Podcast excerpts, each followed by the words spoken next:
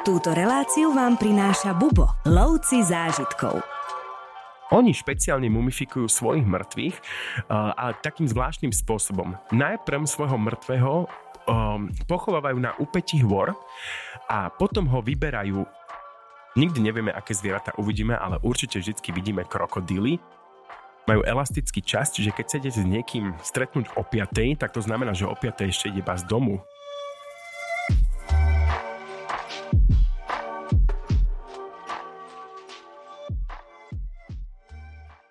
Borneo je po Novej Gvineji a Grónsku tretí najväčší ostrov na svete. Jeho územie sa rozdeľuje medzi tri krajiny, Brunei, Indonéziu a Maléziu.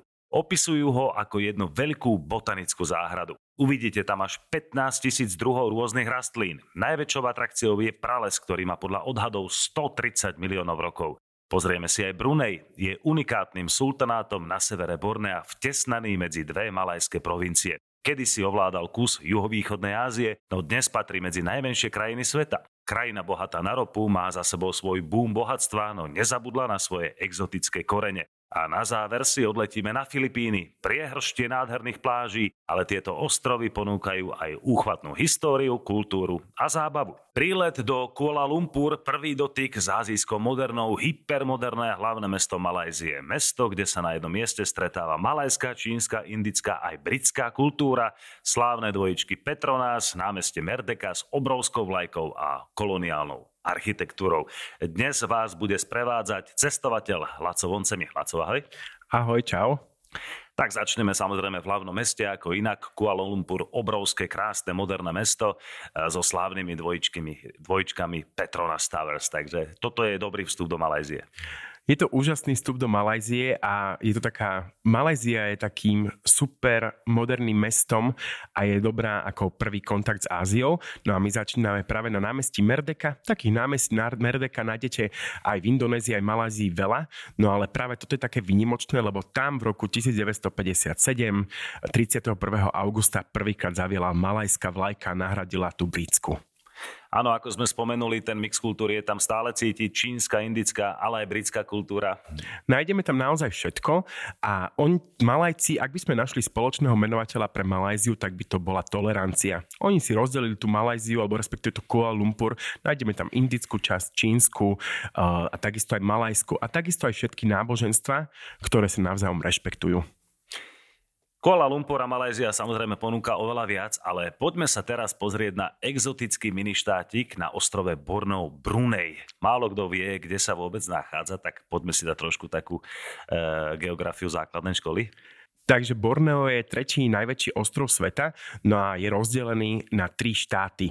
Uh, teda je to Malajzia je to Borneo alebo respektíve Negara, Brunei Darussalam a Kalimantan, ktorý patrí potom k Indonézii.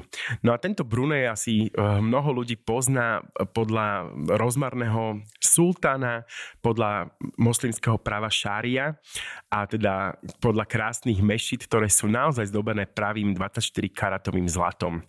No a tento Brunei je taký zvláštny, lebo nie je takým tým turistickým uh, miestom, kam by ľudia teda chodili odpočívať a chcú luxus, lebo väčšina ľudí chodia, chodí do Dubaja alebo do Kataru, ale málo koho napadne ísť do juhovýchodnej Ázie a ísť práve do Bruneja.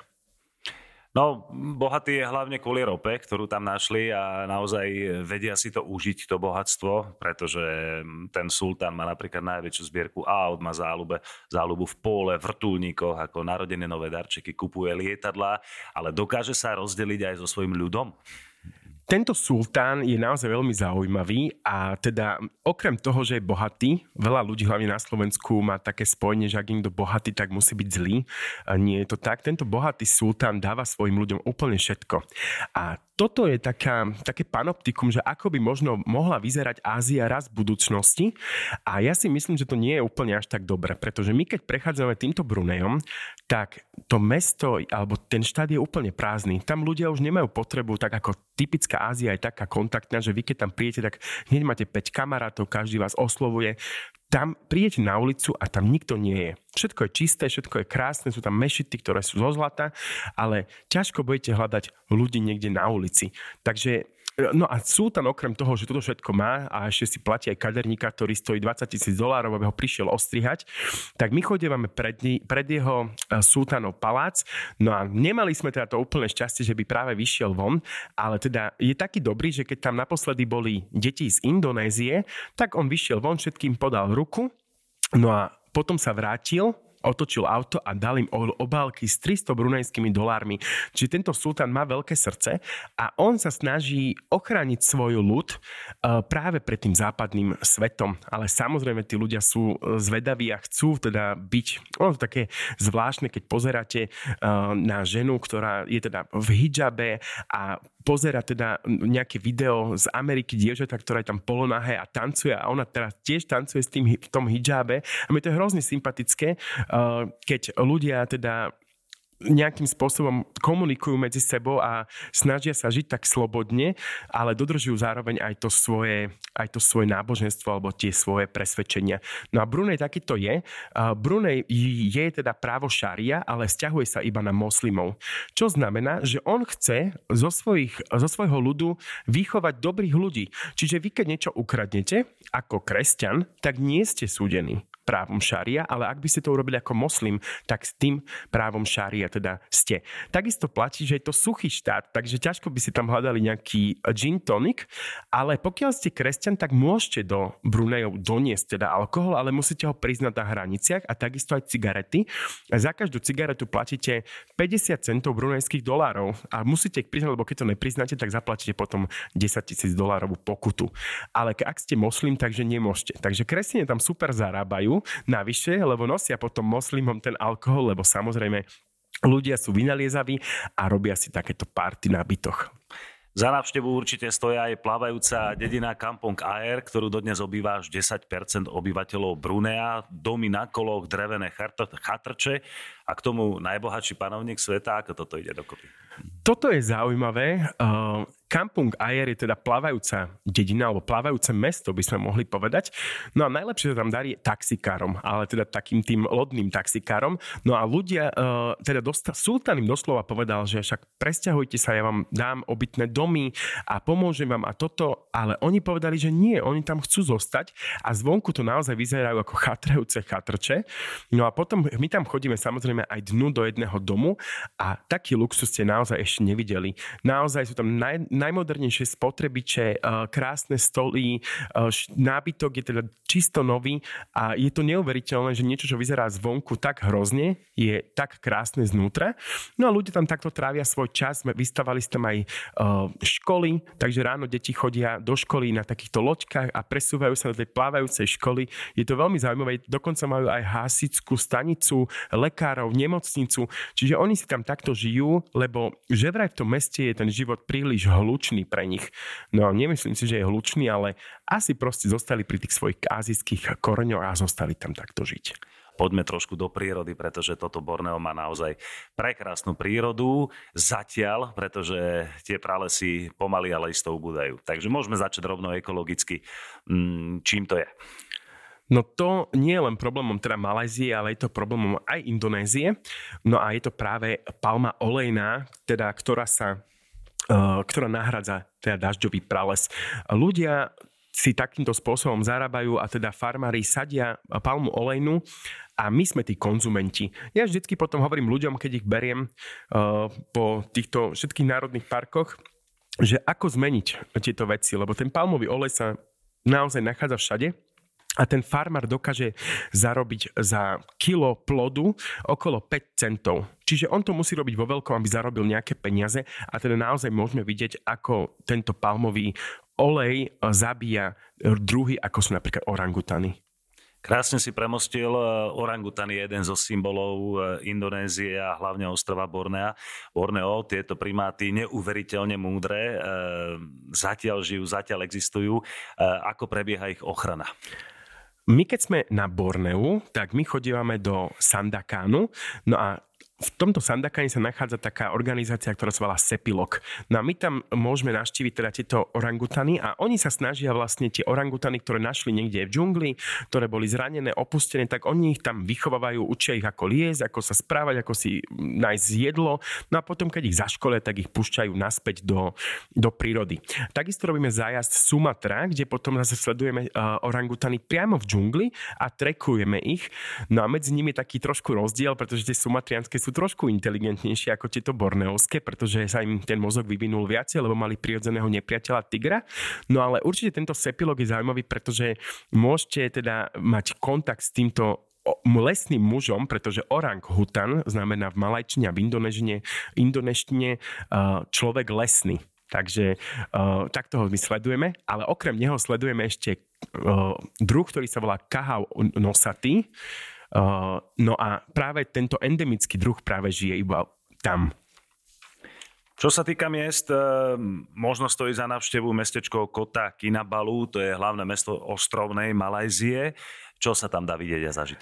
KK, ako to volajú oni, teda je to hlavné mesto, okrem toho, že je to gastronebo, lebo tam je taký pasar malam, čo v preklade znamená večerný market, tak ľudia o 8 tam idú na večeru a tam padáte naozaj do gastronomickej komy, pretože tam si môžete za 0,0 peňazí kúpiť tie najlepšie plody mora, ryby a to, čo si nakúpite, rovno odnesete teda do tej, do tej, do tej časti, kde teda robia tie jedlá a oni vám to spravia za malý poplatok a vychutnávate si teda práve tieto morské plody. Okrem toho tam chodíme do Národného parku, uh, teda sú to, taký, sú to také tri ostrovy uh, a my tam ideme za Tyrkisom, kde potom sa aj šnorchulujeme, potapame. No ale keď nemáte potapacký kurz, je tam úžasná vec, ktorá sa volá Sea Walking a v, niekde v strede vás vyhodia, dajú vám 50-kilovú helmu, do ktorej vám púšťajú vzduch a vy môžete teda sledovať 20 minút podmorský svet a je to naozaj veľmi krásne. Spomenuli sme orangutanov, ale dažďový prales ponúka ešte oveľa viac živočišných druhov. Zatiaľ, pokým tam je. Takže čo všetko sa dá ešte vidieť na Borneu? Okrem toho, eh, cestovateľ musí aj niečo obetovať, aby videl a teda my takisto musíme obetovať náš luxus a ubytovávame sa také ekológi nad riekou plnou krokodílov. No a potom ideme na takúto safari, hej, čiže nie, nie je to zoologická, čiže nikdy nevieme, aké zvieratá uvidíme, ale určite vždy vidíme krokodíly a, a teda takisto aj rybarika kráľovského, rôzne vtáctvo, ale aj divé zvery, No a táto plavba trvá zhruba asi 3 hodinky, kedy uh, sa doslova z očí v oči ocitnete uh, v kontakte s krokodílmi. Je to veľmi zaujímavé. Veľa klientov sa mi vždy na mňa kričí, že Laci, že proste nejaký jašter ide práve z, z, z rieky. No a ja im hovorím, že no však toto ste chceli, hej, že toto je teda to, to Borneo, to divoké a teda naozaj Borneo vás naozaj prekvapí. No ale my chodíme na takúto, taký trek do džungle, kde si pozeráme, teda, alebo brodíme sa tou džunglou a takisto môžeme vidieť mnoho stonožiek, hadov, keď máme trošku šťastie a ja sa ich takisto bojím.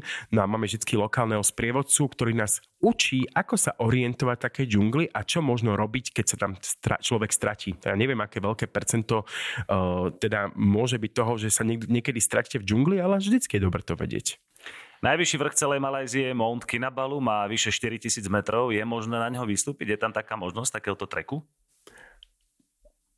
Uh, myslím si, že nie, ale určite uh, chodíme a pozeráme si, robíme si výhliadku a teda Mont Kinabalu nás stráži na našich cestách a teda stojíme takisto aj na výhliadke, kedy si ho pozeráme. Trošku si už načotol to šnorchlovanie, ale ponúka Borneo aj krásne pláže s bielým pieskom, tak ako to vidíme na tých fotkách. Krásne pláže môžeme, keď pojete z, uh, z Kota Kinabalu uh, do Národného parku a teda súčasťou toho sú aj ostrovy, teda, kde sa chodí kúpať.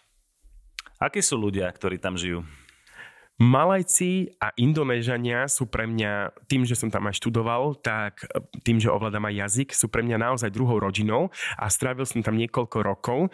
A pre mňa sú Malajci a Indonéžania tí najúžasnejší ľudia na tomto svete, pretože veľmi rýchlo si nájdete priateľov, môžete im dôverovať a za, samozrejme, keď dáte ešte niečo navyše, tak uh, viete sa dostať na úžasné miesta.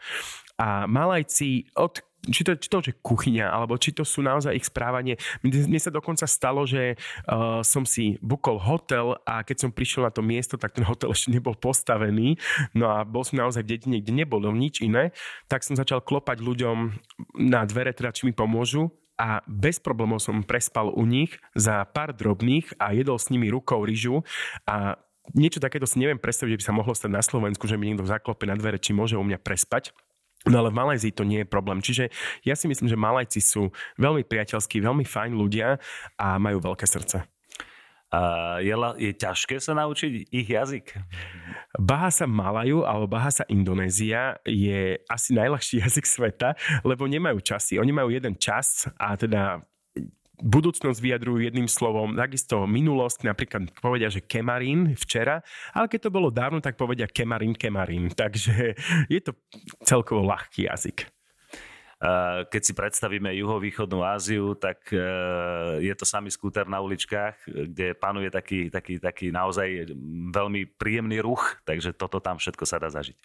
Presne tak, Malajzia, okrem toho, že majú elastický čas, čiže keď chcete s niekým stretnúť o 5, tak to znamená, že o 5 ešte ide z domu. Hej, a takisto keď som chodil do školy, tak keď som prišiel o hodinu neskôr, nikto mi nevynadal. A takisto to je aj o ceste. Cesta je proste elastická, čiže keď ten človek nevie prejsť cez cestu, tak prejde cez chodník, cez obchod a je to úplne v pohode. A vždy na vás trúbia, neznamená to to, čo to znamená na Slovensku, keď na vás niekto trúbi, ale to znamená, že pozor, idem. Rady na cesty, prehliadky miest a cestovateľské blogy z pera najcestovanejších Slovákov. Každý deň nový blog nájdeš v cestovateľskom denníku Bubo. Klikni na bubo.sk lomeno blog. Pokračujeme ďalej, letíme na Filipíny. Pristávame v krajine so 7000 exotickými ostrovmi, položenými v západnom Pacifiku na rozhraní Ázie a Oceánie. Úplne iný svet ako Borneo, odkiaľ prichádzame a o chvíľku sami uvidíme rozdiely. Takže uh, Laci, povedz nám prosím ťa také, také hlavné kultúrne aj krajinné rozdiely medzi Filipínami a Indonéziou. Filipíny uh, sú veľmi zaujímavé, teda ľudia ich poznajú práve pre ich krásne ostrovy, dokonca tam natáčali rôzne reality show, uh, čo tých nejakých survival a podobne. A, uh, ale pre nás Filipíny, pre mňa konkrétne teda je to aj o krásnych horách a my tam uh, objavujeme krásy ostrova Luzon, a teda ktorý ten sever, no a domorodek kmeň, alebo jeden taký zaujímavý domorodý kmeň. No a Filipínci sú zvláštni, okrem toho, že majú teda kresťanské mena, či tam stretnete rôzneho Johna uh, a uh, teda naše mena a okrem toho teda sú aj uh, takí drsnejší. Oni neodpadávajú z nás, ako keď ako Malajci alebo Indonežania.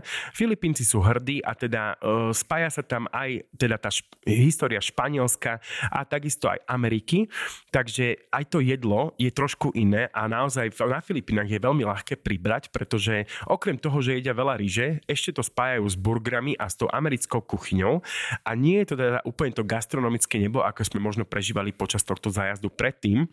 A teda sú aj trošku drsnejší, a je tam oveľa väčšia chudoba. Hlavne Manila, tí ľudia sú doslova vyšťavení s tým, že pracujú veľa, no a je tam mnoho detí, ktoré sú na ulici a keď sa prechádzate sami cez miesta, ktoré nie sú úplne turistické, tak si musíte naozaj dávať pozor na svoje veci. Spomenul si prekrásne hory, ktoré sa volajú filipínske kordilery, takisto ako e, v Južnej Amerike, ale Filipíny napríklad ponúkajú aj rôzne zaujímavé kmene. Presne tak, e, žije tam jeden kmeň, ktorý sa volá Ifugao. No a tento kmeň je veľmi zvláštny, e, pretože ešte stále verí v animistické náboženstva. Títo ľudia, my ich naštevujeme teda priamo v, v Banaue, no a tá dedin, alebo to mestečko Batat, potom uh, tam je 8 div sveta. Sú to rýžové polia, ktoré sú 2000 rokov staré a teda sú jedinečné a sú svojho, jedine svojho druhu. Samozrejme sú rýžové polia aj na Bali a môžeme ich nájsť v Indonézii celej, ale tieto sú špeciálne, to, ak ich robili a jak sa naučili oni spracovať vodu a zavlažovať rýžu. Oni spracovali rýžu len pre seba, ale teraz už je ich oveľa menej, pretože veľa z nich konvertovalo na kresťanskú vieru, ale niektorí tam stále sú. No a my, síce to nemáme v itinerári, ale chodívame aj priamo teda k šamanovi, ktorý nám ukazuje svoju rodinu, ktorá je mumifikovaná. Oni špeciálne mumifikujú svojich mŕtvych, ale takým zvláštnym spôsobom. Najprv svojho mŕtvého um, pochovávajú na úpetí hôr a potom ho vyberajú teda von on, on je mumifikovaný, trvá to 40 dní, potierajú ich bylinkami, absolútne vyschnú a musia zabiť okolo 40 prasiat a majú taký ako náš kar a celá rodina teda smúti takto spoločne. No a my chodíme a nás prevádzajú práve títo, práve títo členovia kmeňu Ifugao a oni sú bývalí alebo obávaní lovci hlav. No a oni sa podľa toho, koľko hlav teda zdolali, tak podľa toho sa aj tetujú. Takže môžete vidieť teda aj koľko teda ľudí asi pravdepodobne zabil. Ja sa vždy pýtam toho nášho, že naozaj si niekoho zabil a on že no comment. Tak verím, že nie. Je tam silný hierarchický systém a teda ak niekto ubliží uh, niekomu z kmeňu Ifugao, tak oni sa vždy pomstia. Je to zvláštne, ale je to svojím spôsobom zaujímavé, že tam nepreniklo to kresťanstvo a oni sú na to veľmi hrdí. Manila, hlavné mesto Filipín, 10 miliónové veľkomesto s výstavnými štvrťami pre bohatých, ale aj slamy pre chudobu. Manila je často považovaná aj za druhú Havanu kubánsku. Prečo? Presne tak, Španieli tam za, naozaj zanechali svoj podpis a niekedy, keď sa prechádzate Manilou, tak máte pocit, že už ani nie ste v Ázii a teda vidíte mnoho koloniálnych budov, doslova ulic. Môžete tam nájsť dokonca aj Manhattan, kde žijú tí najbohatší ľudia a teda mnoho expertov tam aj pracuje vo výškových budovách.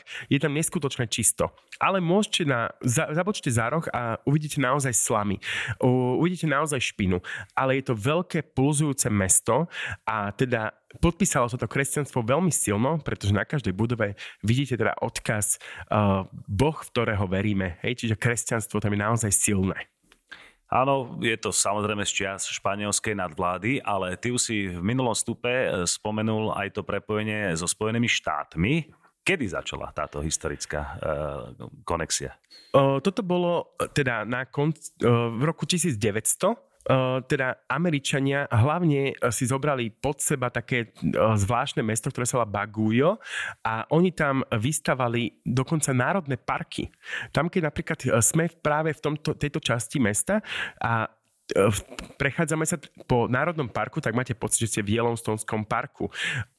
No a okrem parkov teda zanechali Američania podpis aj na rôznych budovách a dokonca tam nájdeme aj také typické americké cintoriny. Čiže je to naozaj takým zmesom aj Európy, ale aj Ameriky. V jarnom termíne, najmä teda v čase Veľkej noci, e, sa tam dá zažiť nezabudnutelný obrad ukrižovania Ježiša Krista. Toto samozrejme poznáme aj z televíznych novín na Slovensku, lebo, lebo toto sa dá vidieť a hádam iba na Filipínach. Je to veľmi krvavé, tak nám to trošku popíš.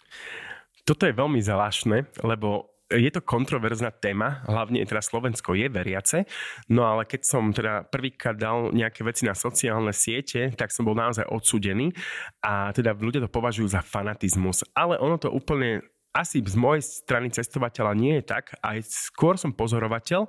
A to, že tí ľudia naozaj veria teda v to kresťanstvo a to, že sa ukrižuje ten muž, teda verí v to, že zmie zo seba všetky hriechy. No a my chodíme k tomuto Rubenovi už niekoľko rokov, no a ako, ako naša cestovná kancelária a chodíme priamo k nemu domov a on nám ukazuje, teda kde ho prepichnú, alebo teda cez, cez ktoré časti tie klince idú. Držíme tie klince v ruke predtým, ako sa dezinfikujú. A je to naozaj veľmi skromný človek, s veľmi dobrým srdcom a teda je ochotný nám vždy zodpovedať naše otázky.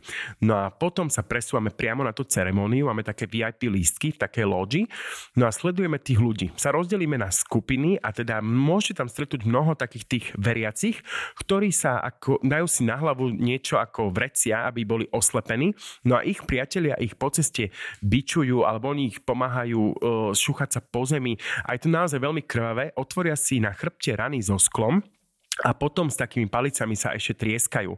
A vo finálnej rovinke, teda už rovno pred tými troma krížmi, si dajú dole teda to vreco, poklaknú pod krížom a teda prosia o odpustenie.